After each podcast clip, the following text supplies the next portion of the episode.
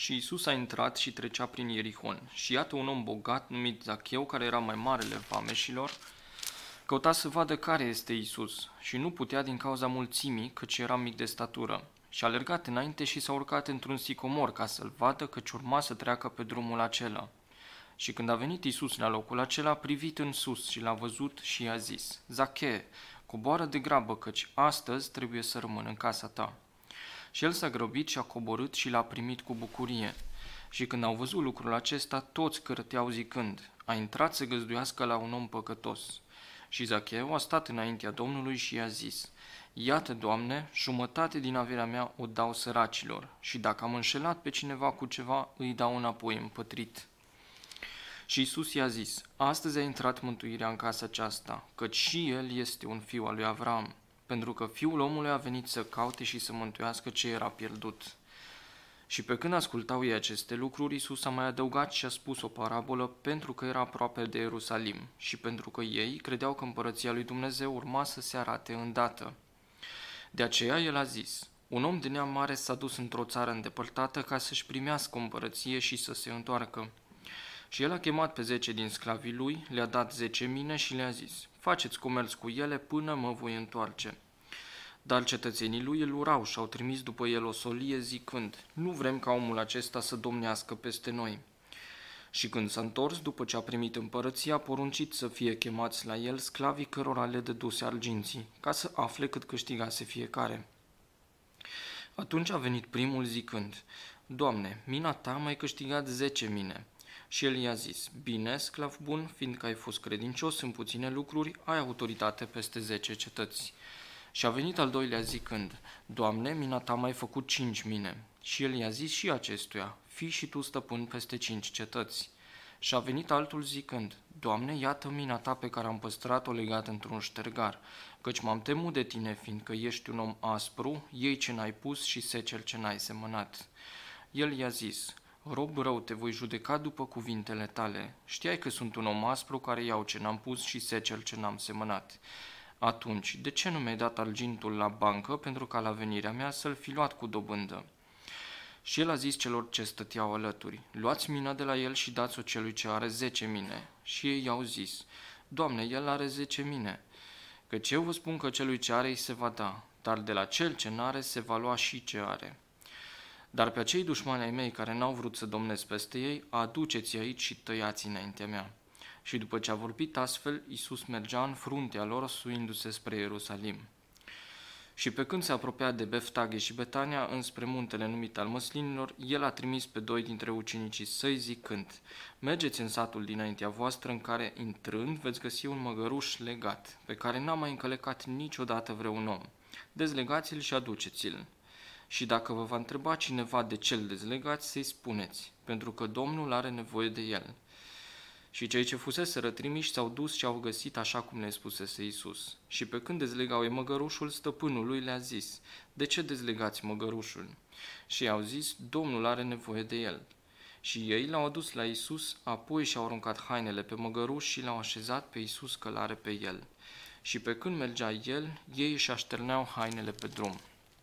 Și pe când se apropia de poalele muntelui Măslinilor, toată mulțimea ucenicilor a început să se bucure și să laude pe Dumnezeu cu glas tare pentru toate lucrurile pline de putere pe care le văzuseră, zicând: binecuvântat fie regele care vine în numele Domnului, pace în cer și glorie în locurile prea înalte.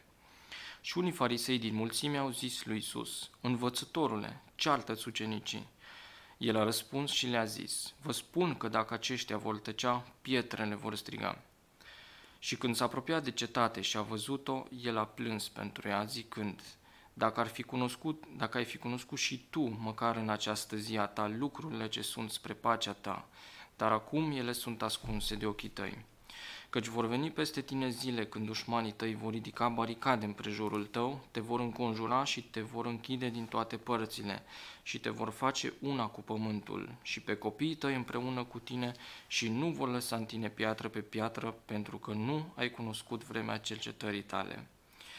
Apoi a intrat în templu și a început să scoată afară pe cei ce vindeau și cumpărau în el, zicându-le: este scris, casa mea este o casă de rugăciune, dar voi ați făcut din ea o peșteră de tâlhari. și el îi învăța în fiecare zi în templu, dar preoții cei mai de seamă și călturarii și conducătorii poporului căutau să-l omoare și nu găseau nimic ce să-i facă pentru că tot poporul se ținea după el ascultându-l. Amin.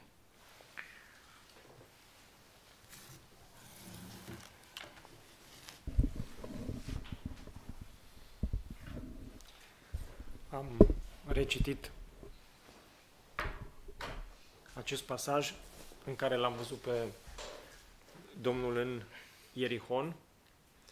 Îl găsim în casa colectorului de taxe, mai mare lui colector de taxe, Zacheu, despre care spune Domnul că a intrat mântuirea în casa aceasta. Data trecută am privit episodul cu Zacheu în contextul acelor întâlniri, a ultimelor șanse pe care acei oameni le-au avut ca să-L întâlnească pe Domnul Iisus și felul cum aceasta le-a impactat viețile. L-am văzut pe tânărul bogat, am văzut apoi acei părinți care au încercat să ajungă la Iisus ca El să le binecuvinteze pruncii. Am privit puțin spre strigătele orbului Bartimeu și a celuilalt, de care nu este menționat decât în Matei, și felul cum Domnul se oprește și le acordă vindecare și ei se alătură acelui alai care îl însoțea pe Domnul spre Ierusalim, plin de bucurie și de încântare că vine împărăția, că odată cu intrarea în Ierusalim, fiul lui David, vă dați seama că până și orbul Bartimeu avea conștiința asta că Isus este fiul lui David, arătând spre așteptarea aceasta mesianică iminentă, și tot alaiul acela, mulțimea ucenicilor, apostolii, toți cei care îl înconjurau urcându-se spre Ierusalim, așteptau apariția iminentă a împărăției. Asta este contextul în care avem și episodul cu Zacheu. Am văzut data trecută faptul că simpla curiozitatea lui Zacheu și perseverența aceasta este parte din mijloacele pe care Dumnezeu le-a folosit pentru convertirea lui. Am văzut că chiar și deciziile greșite pe care el le-a luat în viață, aducându-l în postura aceea în care să fie disprețuit de societatea în care trăia, dar și lucrurile pe care nu el le-a ales, care au fost date, statura lui scundă, au lucrat împreună spre a-l aduce pe Zacheu față în față cu Isus și au dus la întâlnirea Domnului Isus, intrarea Domnului Isus în casa lui Zacheu, aducând mântuirea acolo. Zacheu se ridică în picioare înaintea lui Isus, care era cu ucenicii în casa lui, și rostește acele cuvinte emblematice: "Iată, Doamne, jumătate din avuția mea o dau săracilor, și dacă am năpăstuit pe cineva, dacă am înșelat pe cineva și am luat mai mult decât trebuia, zice, îi voi da înapoi împătrit", arătând că este dispus să îndrepte toate nedreptățile pe care le-a făcut, și asta nu pentru a câștiga favorul oamenilor, ci pur și simplu, și nu pentru că Iisus i-a cerut lucrul acesta, nici măcar pentru că legea i-a cerut asta, pentru că el a făcut mai mult decât a cerut legea, ci tocmai ca să arate marea schimbare care s-a produs în viața lui prin intrarea lui Isus în casa lui și implicit în viața lui. O schimbare totală, o schimbare la 180 de grade a lui Zacheu, o schimbare pe care tânărul acela bogat, moral, lider religios al Israelului, n-a putut să o facă prin propriile lui forțe și a plecat întristat când a auzit ce a cerut Isus, pe când Zacheu, fără să-i ceară Domnul Isus asta, a făcut-o plin de bucurie. Acum, în continuare, avem pilda celor 10 poli sau celor 10 mine, o pildă care este relatată doar de Luca și spre ea aș vrea să privim astăzi. Sunt unii care, datorită asemănărilor cu pildei talanților din Matei, spun că de fapt acestea două reprezintă variații ale aceeași pilde, sau, pentru că Luca scrie după Matei, Luca preia anumite informații care au fost denaturate sau schimbate datorită surselor pe care Luca le-a consultat, dar de fapt originalul este pilda talanților. Deși este evident că avem elemente comune între cele două, totuși sunt și multe diferențe. De aceea cred că trebuie să le privim ca două pilde separate. Nu este prima dată când Domnul repetă sau preia o pildă spusă anterior, într-un alt context, o modifică puțin ca să învețe, să-i dea o altă învățătură sau altă morală. Și cred că ăsta este cazul și aici. Pilda minelor sau a polilor este spusă în casa lui Zacheu, așa ne dă contextul, pe când pilda în Ierihon, pe când pilda talanților este spusă zile mai târziu în Ierusalim. Acolo avem slujitorii care primesc cantități diferite, nu?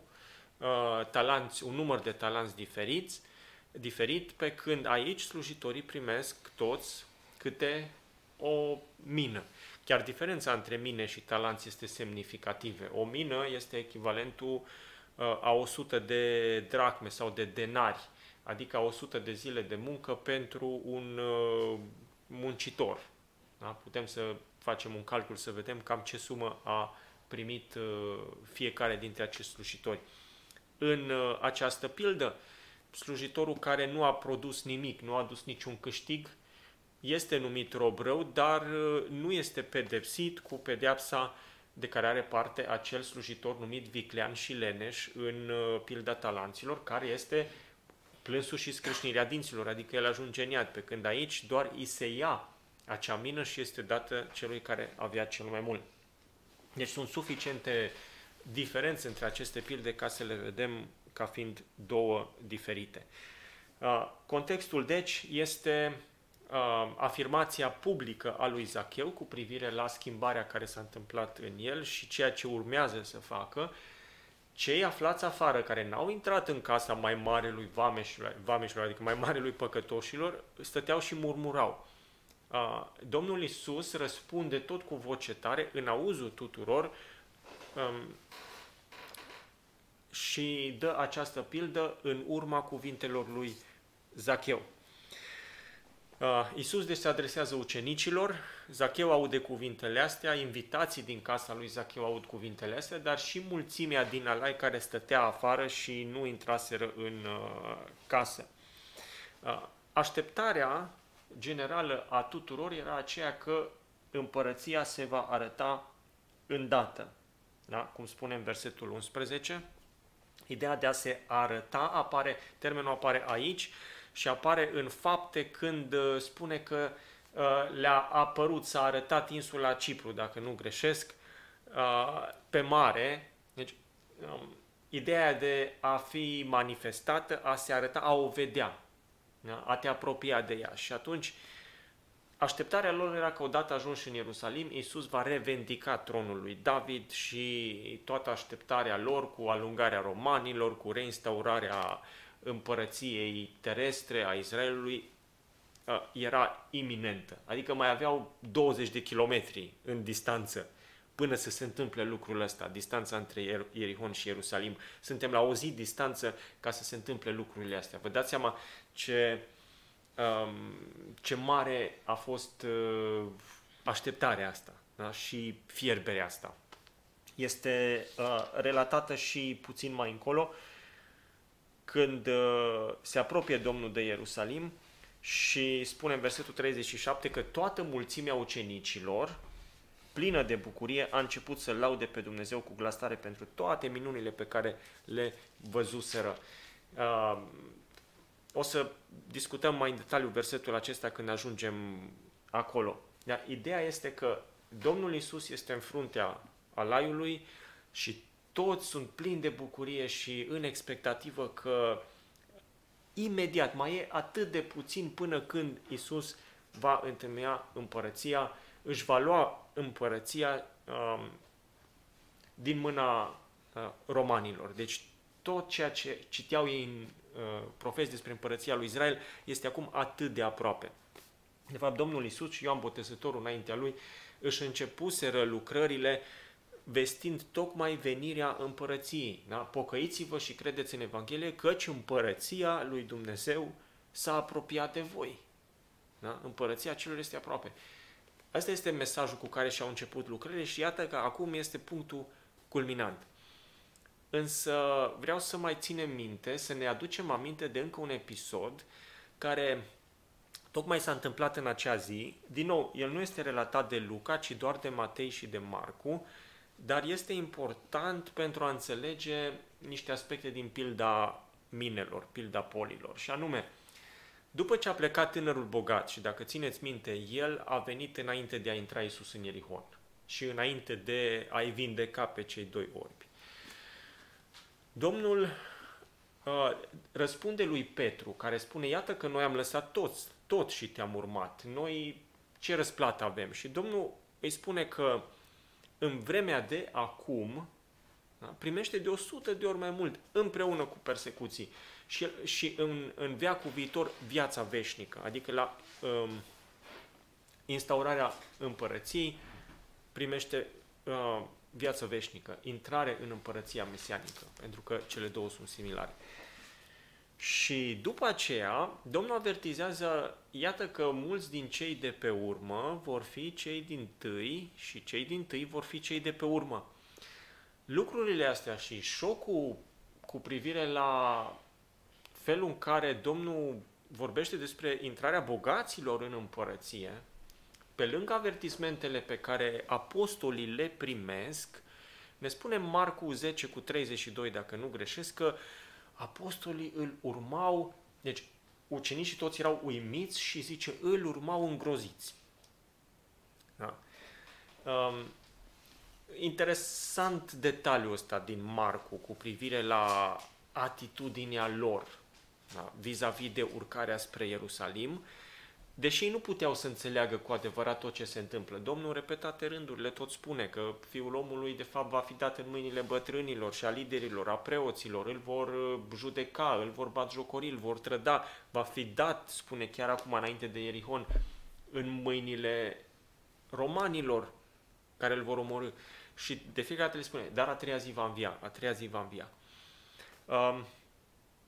În contextul acesta, tot înainte de Ierihon, Salome, care este sora Mariei, mama lui Iisus, adică mătușa lui Iisus, vine împreună cu cei doi fii ai ei, cu Iacov și cu Ioan, care erau verișorii primarei lui Iisus, ca să îi ceară, zice, se închină lui, se pleacă cu fața până la pământ și doresc să îi ceară lui Iisus un favor special, așteptând și ca împărăția mesianică să fie instaurată imediat, odată cu ajungerea lui Iisus în Ierusalim. Favorul acesta special era ca cei doi să stea unul la dreapta și altul la stânga lui Iisus. Da?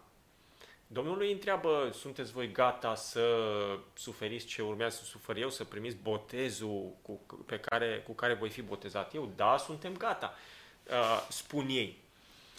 N-a fost doar dorința mamei, ci și ei, Iacov și Ioan, își doreau poziția asta privilegiată. Da? Când aud apostolii, restul apostolilor zice, sunt mișcați de indignare împotriva celor doi. Da? Cum au îndrăznit ei să ceară așa ceva? Acum, din punctul de vedere al unei împărății naturale, deși Domnul îi avertizează și învață pe toți, că Domnul îi adună pe toți, nu doar pe cei doi. Și le spune, împărații neamurilor domnesc peste ei. Da? Și vor să aibă întâietate între voi, să nu fie așa. Și învață egalitatea slujitorilor. Învață egalitatea în slujire. Da? Deci nu există primul între egali, după Domnul, conform Domnului Iisus, cum există în catolicism. Da? Și dacă e să luăm o împărăție a neamurilor, gândiți-vă că rudele cele mai apropiate ale lui Isus, da, păi, care credeau în el, care urmau să intre în împărăție conform mentalității lor, pentru că frații lui, da, Iacov, Simeon, Iuda, nu există nicio dovadă că credeau în acel moment, de fapt toate dovezile ulterioare arată că după au ajuns să creadă în el, Păi, care erau primii la rând? Dacă frații lui nu aveau intrare în împărăție. Verișorii lui, conform relației de sânge. Ăsta e motivul pentru care cei doi au cerut, justificat în mintea lor, aceste poziții privilegiate.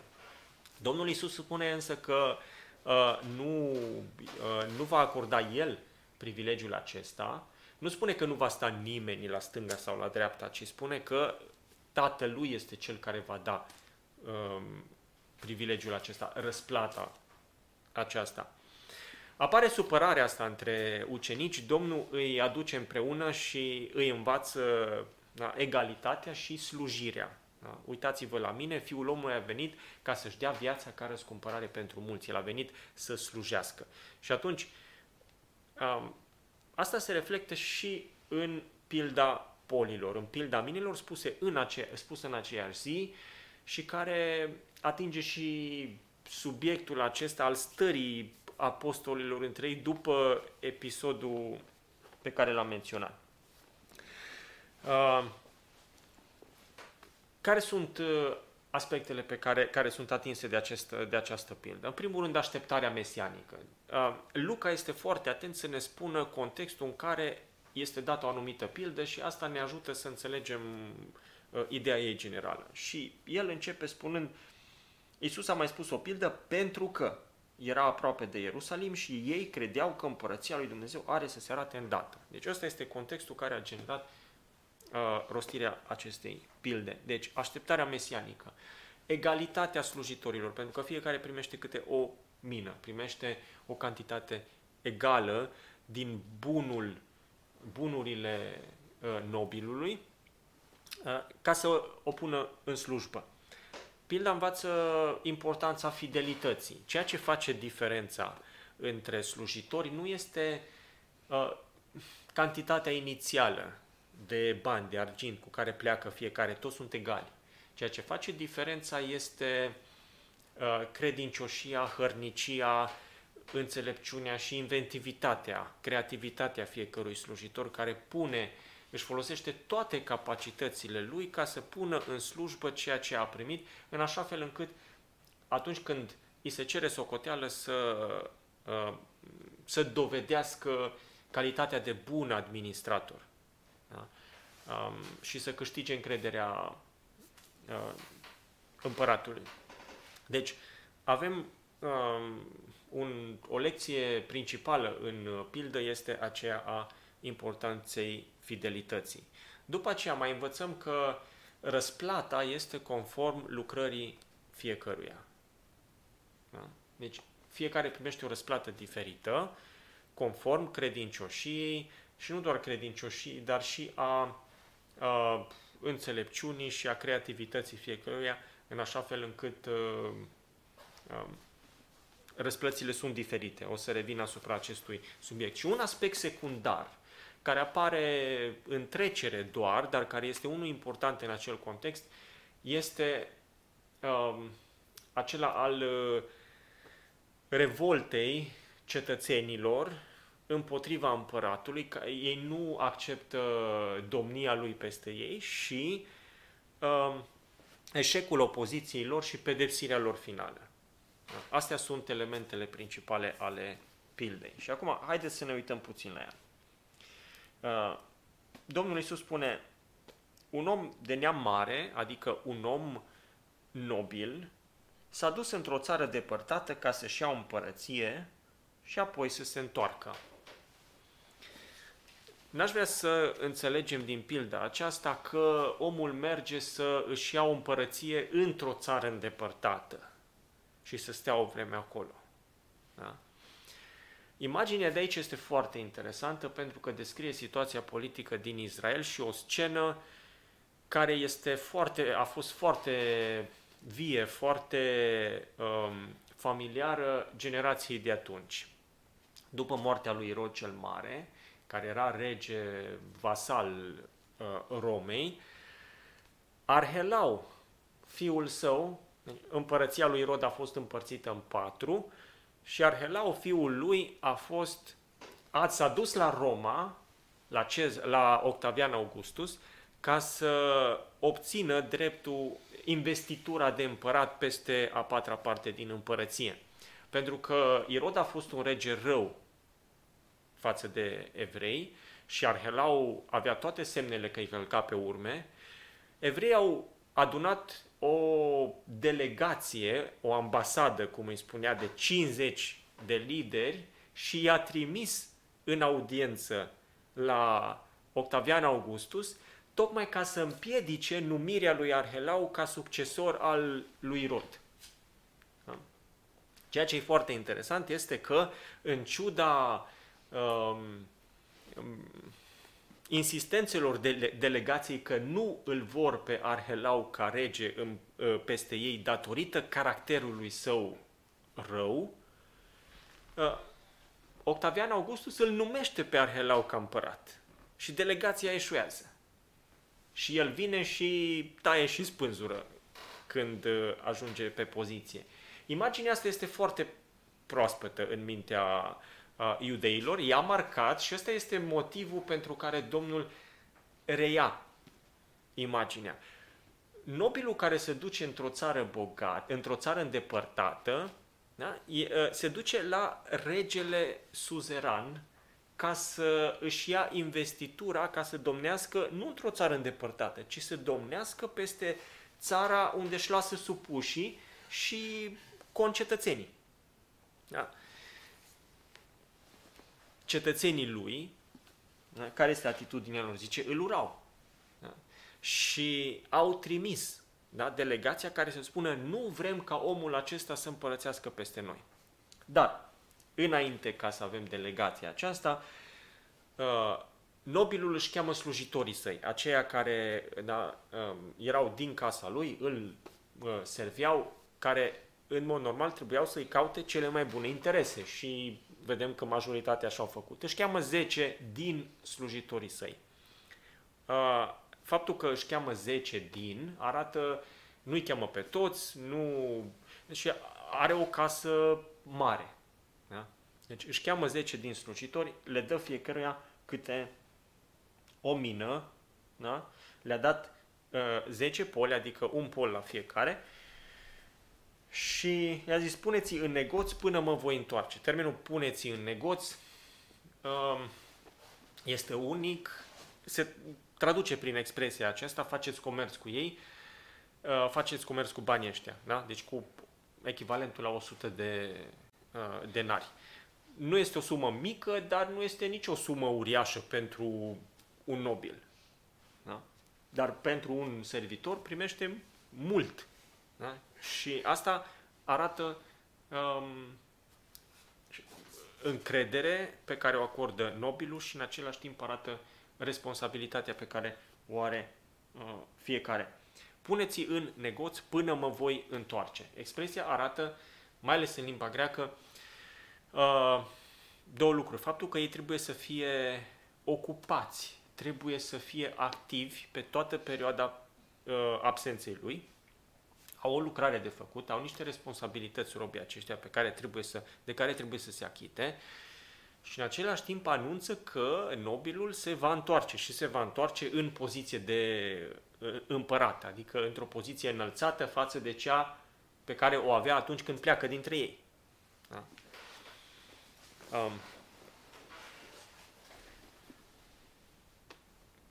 Întoarcerea nobilului este la fel de sigură precum este plecarea lui. Da? Slujitorii nu știau când se va întoarce. Da? Pleacă într-o țară îndepărtată. Când se întoarce? Păi nu știm. Cât timp avem? Nu știm. Cât profit trebuie să cerem? Nu le-a dat un termen, nu le-a dat un barem. Da? Pur și simplu le-a lăsat mână liberă, dacă vreți, i-a lăsat la latitudinea lor să opereze în așa fel încât să îi aducă profit și asta a fost un test al credincioșiei, un test al respectului, al temei, al reverenței față de el și le-a acordat o libertate foarte mare, nu? Până la urmă. Urmau să dea socoteală și trebuia să fie pregătiți oricând. Să dea socoteală pentru ceea ce le-a fost încredințat. Și avem noțiunea de răsplată. Da? Percepția celor care îl urau pe regele nostru, pe nobilul nostru, era acela că era un om rău și hapsân și se cera de unde nu semăna și așa mai departe. Da? Robii aceștia trebuiau să se achite cu credincioșie de sarcinile lor și le-a acordat o încredere și o libertate mare și le acordă o răsplată mult mai mare decât măsura responsabilității primite. Da? Le dă 100 de dinari, plata pentru 100 de zile de muncă, și răsplata celui mai mare a fost să fie administrator peste 10 cetăți. Da? Păi de la 100 de zile de muncă a unui muncitor obișnuit, da? Cât am putea să spunem? Da? Mai mult de, eu știu, hai să zicem 5.000 de euro. Da? Până la a fi administrator peste, nu știu, 10 cetăți cu tot ce ține, cu terenuri, cu sate, să luăm, eu știu, jumătate din România, poate nu chiar o treime, este o cale lungă, nu? Deci răsplata este uriașă comparativ cu slujba pe care ei au primit-o. Și asta trebuie să vedem în pilda aceasta. Credincioșia lor consta în a face slujba asta constant și a-și folosi toate abilitățile ca să aducă stăpânului un profit cât mai mare. În versetul 14 avem pentru prima dată menționată atitudinea cetățenilor. Deci focusul se mută de pe slujitori și nobil pe concetățeni. Concetățenii lui îl urau și au trimis după el, nu să-i spună lui, ci să spună suzeranului: posolie, nu vrem ca omul acesta să împărățească peste noi.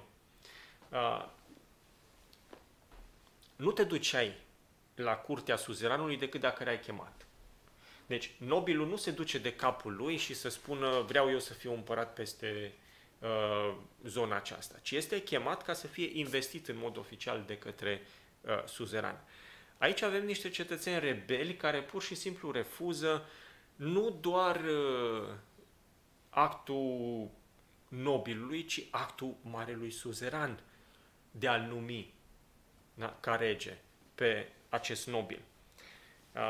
Nu vrem, da, arată încăpățânarea lor și dispoziția lor spre rebeliune, deci nu doar împotriva vasalului, ci și împotriva suzeranului, pentru că nu vor accepta cu niciun chip decizia lui. Asta este ideea de aici.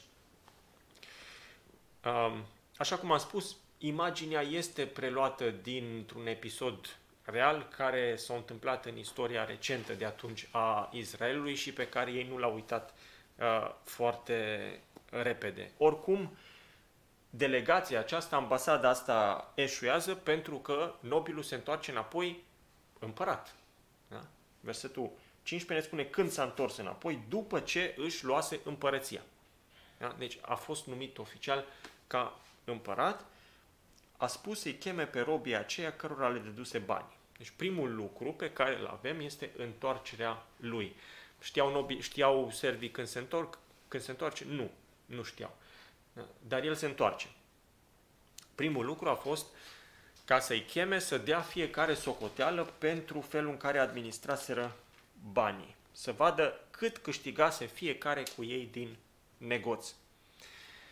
Ceea ce vedem aici este o judecată, pentru că imaginea este a regelui care stă în mijlocul alaiului, în mijlocul curții sale și judecă. O să vedem prezența stafului, dacă vreți, puțin mai încolo. Și el vine și judecă în vederea răsplătirii. Da. Întâi se prezintă înaintea lui slujitorii care i-au fost credincioși, care l-au slujit și înainte, pe vremea când cetățenii îl urau.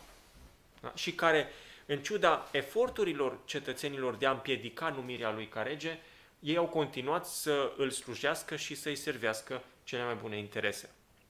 Și atunci el revine și îi cheamă pe aceștia prima dată în prezența lui. Țineți minte ordinea asta, pentru că asta o să vedem că reflectă și evenimente viitoare pe care nu le-am trăit încă, care urmează să se întâmple la venirea lui Iisus ca Mesia, ca împărat pe pământ. Deci îi cheamă pe slujitori în vederea răsplătirii și vine primul. Cel dintâi a venit și a zis: Doamne, polul tău a mai adus 10 poli. Ăsta da profit, deci profit de 1000%.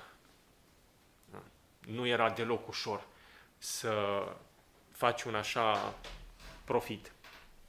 El a zis: bine, rob bun, fiindcă ai fost credincios în puține lucruri, suma pe care eu ți-am dat-o a fost mică. La nivel de împărăție, nici măcar suma câștigată nu conta prea mult, adică era o picătură într-o găleată sau chiar mai mult, dar s-a văzut credincioșia și dedicarea slujitorului de a folosi la maxim resursele pe care stăpânul i le-a dat ca să câștige cât mai mult, nu pentru sine, ci pentru stăpânul lui. Bine, rob bun, fiindcă ai fost credincios în puține lucruri, primește cârmuirea a 10 cetăți. O mină, o cetate e echivalentul. Adică 5.000 de euro versus o cetate. Un oraș. Vedeți cât de mare este răsplătirea. Tocmai datorită mărinimiei a dărniciei acestui rege, vedem că atitudinea celor care îl urăsc nu era justificată. Oricum, răsplata este un har, pentru că nu spune păstrează banii pe care ți-am dat și toată răsplata, și tot ce ai câștigat. Putea foarte bine să spun asta și ar fi fost mai mult decât suficient răsplata pentru acel slujitor. Dar nu face asta, ci spune: primește cârmuirea a 10 cetăți. Deci răsplata este una uriașă. Și asta cred că evocă și ceea ce a spus Domnul mai devreme, când pleacă bogatul, întristat că are multe bogății, când spune cât de-a nevoie vor intra bogații în împărăția lui Dumnezeu. Mai ușor este să treacă o cămilă prin urechile acului și o explicație interesantă este acela tocmai a unei sfori din păr de cămilă, care era foarte groază, să treacă efectiv prin urechile unui ac. Ceea ce e interesant și are sens, este foarte greu, da? Aproape imposibil, dar ceea ce este imposibil la oameni este cu putință la Dumnezeu. Vedem la cuvintele Domnului: veți primi mult mai mult, da? Chiar și în viața asta, dar cel mai mare dar îl veți primi la venirea împărăției, și anume viața veșnică. Și atunci cred că acele cuvinte își găsesc ecou în pilda aceasta în vederea răsplătirii uriașe pe care slujitorii credincioși o au din partea împăratului. A venit al doilea și i-a zis: Doamne, polul tău a mai adus 5 poli. Credeți că împăratul ridică din sprânceană și se spune: doar atât? Adică el de ce a putut 10 și tu doar 5? Da? Nu. Ci i-a zis și lui: primește și tu cârmuirea a 5 cetăți. Din nou, o cantitate uriașă în răsplată față de ceea ce a primit inițial. A venit un altul și i-a zis: Doamne, iată-ți polul pe care l-am păstrat învelit într-un ștergar, căci m-am temut de tine, fiindcă ești un om aspru, iei ce n-ai pus și seceri ce n-ai semănat. Al treilea are o atitudine: știu că ești un om aspru, știu că ești chiar nedrept, așa că nu cumva să pierd ceva din ce mi-ai dat, să risc să pun în lucru și să nu mă descurc, mai bine am hotărât să nu fac nimic, să am grijă de ceea ce mi-ai dat și să-ți dau exact cât mi-ai dat. Asta este atitudinea acestui rob. Una foarte interesantă, la care stăpânul ce-i spune? Împăratul. Stăpânul le-a zis, rob rău. Este primul numit rob rău. De ce? Te voi judeca după cuvintele tale. Știai că sunt un om aspru care iau ce n-am pus și sece ce n-am semănat. Atunci, da, dacă tu consideri că așa sunt, păi atitudinea consecventă era aceea de a face, un profit minim măcar. Și anume, a pune banii la bancă și a-i lua înapoi cu dobândă. Asta e esența ceea ce spunea. Câștigul pe care l-ai și atunci, și în zilele noastre, ținându-ți banii la bancă, n-am o problemă cu băncile neapărat, doar că n-am încredere în ele, este minimum comparativ cu alte tipuri de investiție, dar puteai să faci măcar atât. Da. Și era un câștig. Da. Dacă tu acționai conform cuvintelor tale, te voi judeca după cuvintele tale, dar ceea ce tu spui este o scuză pentru a nu face nimic. Da? Că dacă tu cu adevărat credeai că sunt așa, păi treceai la acțiune. Dar pentru că tu n-ai făcut nimic, arată că nu ești decât un rob rău și leneș și necredincios. Și te-ai folosit, da, de scuza aceasta tocmai pentru a-ți justifica lenea și inactivitatea. Ăsta e motivul pentru care robul acesta este numit rău. Apoi le-a spus celor ce erau de față, adică curții prezente, luați polul și dați-i celui ce are 10 poli. Păi stai puțin, ce dreptate asta? Omul ăsta măcar nu a pierdut nimica. Da? I-ai dat un pol, ți-o dat un pol. Că nu a fost în stare să-ți aducă 2, 5, 10 ca restul. Da? Dar măcar nu ți-a stricat banii, nu i-a băut, nu ți-a irosit averea. A păstrat-o și a păstrat-o cu câtă grijă o fi putut el. A îmbelit-o într-un ștergar. Dar nici măcar să nu se oxideze, să nu se murdărească argintul ăla. El a dat nou cum l-a primit. L-a pus în safe. Ce atitudine are curtea, cei care asistă, este una de uimire. Doamne, i-au zis ei, da, el are deja 10 poli. Nu-i lipsește. Din expresia asta, vedeți, nu-i dă, primește, dați-i celui care are 10 cârmuirea încă o cetate, de exemplu. Da? Ci îi dă poli, ceea ce arată din nou mărinimia împăratului. Ceea ce el ți-a dat, ți-a rămas ție. El n-a cerut înapoi banii respectiv. Că de asta el ia banii de la unul și îi dă celuilalt. Nu? Și păstrezi ceea ce ți-a dat, păstrezi ce ai câștigat și primești mult mai mult. Când vine judecata răsplătirii, atunci când ești credincios. Spre deosebire de ceilalți care s-au zbătut și care au riscat și care au pus în lucru nu doar banii, ci toate abilitățile lor de a crește venitul stăpânului, omul acesta n-a făcut nimic. Da? Și împăratul nu laudă că n-a făcut nimic. Din contră, îl numește rob rău.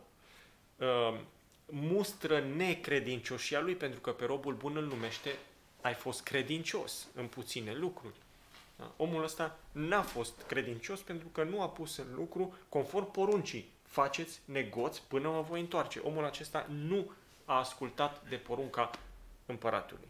Și pentru asta este numit rob rău. De asta mina slujitorului rău slujește în posesia celui mai harnic și devotat slujitor. Ăsta este raționamentul împăratului și el îl explică. Vă spun că celui ce are îi se va da, dar de la cel ce n-are se va lua chiar și ce are. În așa fel încât putem concluziona că robul bun și credincios primește nu doar primește cârmuire, adică autoritate peste 10 cetăți, primește, rămâne și cu toți banii respectivi și primește ceea ce îi se ia de la cel care nu a fost credincios în ceea ce a primit. O întrebare acum. Nu vreau să merg să împing o pildă prea departe, dar cred că avem suficiente informații în această pildă ca să fie justificată întrebarea. Ce credeți că s-ar fi întâmplat dacă acest ultim rob ar fi adus jumătate de mină, 50 de denari, și să spună: Doamne, am încercat și am pierdut? Credeți că l-ar fi numit rob rău dacă omul acela ar fi, da, teoretic vorbind, ar fi încercat să câștige mai mult și n-ar fi reușit? Eu nu cred că ar fi fost numit rob rău. Da? Pentru că ceea ce testa stăpânul era credincioșia și a-ți pune tot ceea ce ești în stare, tot devotamentul tău în slujba lui. Nu rezultatul conta atât cât, că vedem diferența, pe el nu l-a interesat că au fost 10 poli, că au fost 5 poli câștiguri și așa mai departe. Ceea ce a contat pentru el a fost credincioșia în a pune în lucru ceea ce ți-a fost încredințat. Și atunci, dacă omul venea cu o jumătate de mină, pentru că jumătate o pierdut-o în încercarea de a câștiga, încercarea sinceră și devotată de a câștiga mai mult, da?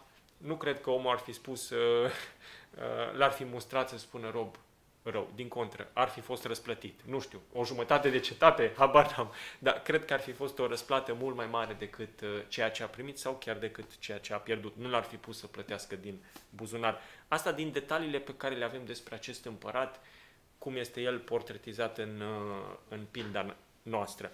Dar pun întrebarea asta pentru că pilda scoate în evidență principiul judecății în vederea răsplătirii. Și am spus, răsplata este uriașă pentru cel care este credincios.